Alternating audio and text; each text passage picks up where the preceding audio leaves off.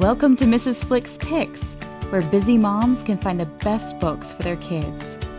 Join me in my mission to cultivate children's moral imagination through good stories, beautifully written.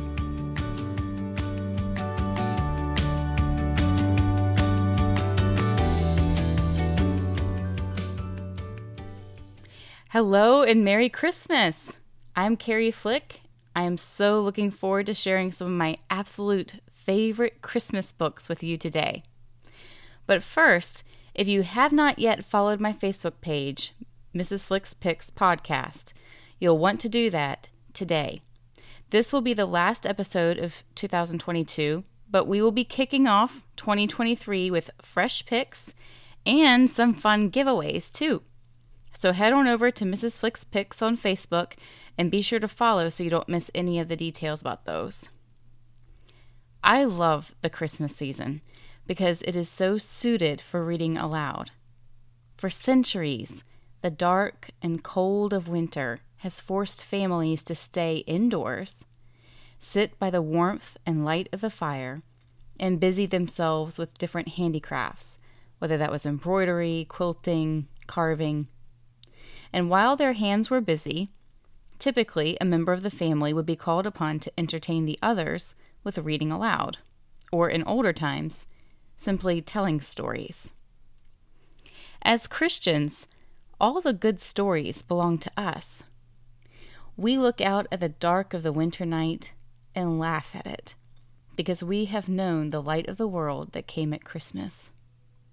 These stories I've chosen today all celebrate that light in one way or another. I hope that your own families will gather together read aloud, and soak in the warmth and delight of these Christmas tales.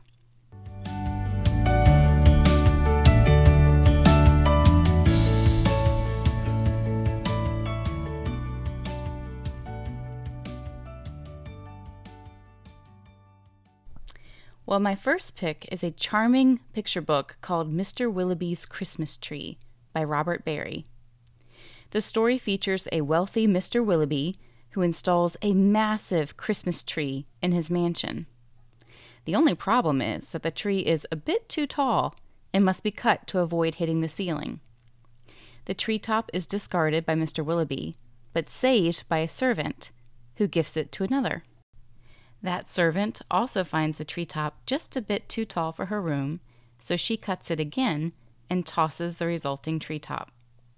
This process of the treetop getting cut, tossed in the trash, and rescued is repeated again and again by a variety of creatures, and where the tree ultimately ends up is quite a surprise.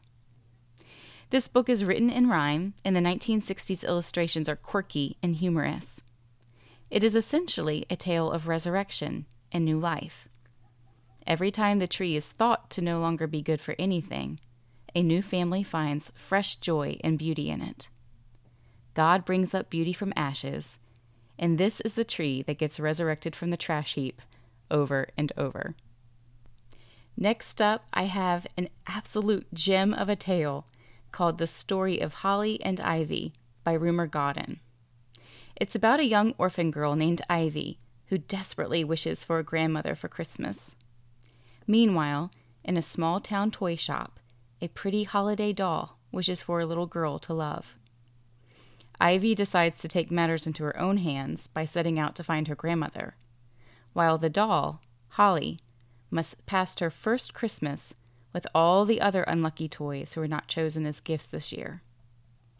Ivy does not find the grandmother she longs for, but what she does receive, through a very curious series of events, is something far better. The book claims to be about wishes, and I suppose you could boil it down to simply that. But the bigger story is certainly one of undefeatable hope hope that perseveres through poverty, taunts, cold, and loneliness. The picture perfect happy ending of the story is so unlikely that it could only happen at Christmas, when the unlikeliest of all hope came to earth. This is hands down my favorite Christmas book, and I'm sure children from ages 5 to 95 will love it too. It's technically a picture book, but it is quite long.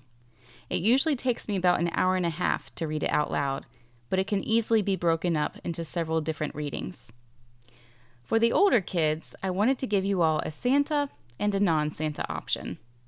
For all of you Santa fans, I commend to you Letters from Father Christmas by J.R.R. Tolkien.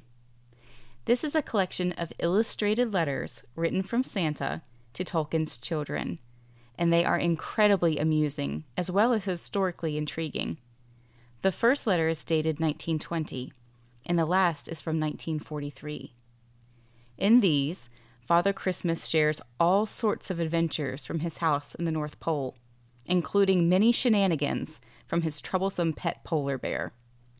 The polar bear chimes in throughout the letters, too, to give his versions of these usually disastrous events, and the bickering between the two characters is hilarious. It is Tolkien at his best. The edition I have linked to includes photocopies of the original letters, as well as the reprinted text, for easier reading.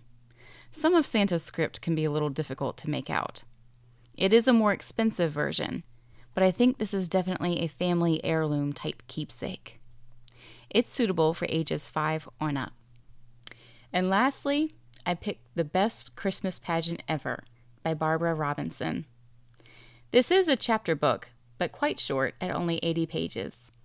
It is the hysterically funny account of a family of juvenile delinquents who decide to participate in the local church's annual Christmas pageant much to the horror of everyone else involved. These kids are truly awful, and they have very particular ideas about how the Christmas story should have gone. You and your family will laugh out loud at their stunts, but you might just wind up tearing up a bit by the end. This book is a perfect combination of humor, nostalgia, and the transforming power of the Christmas events. And that wraps up this week's picks. Until next time, Merry Christmas.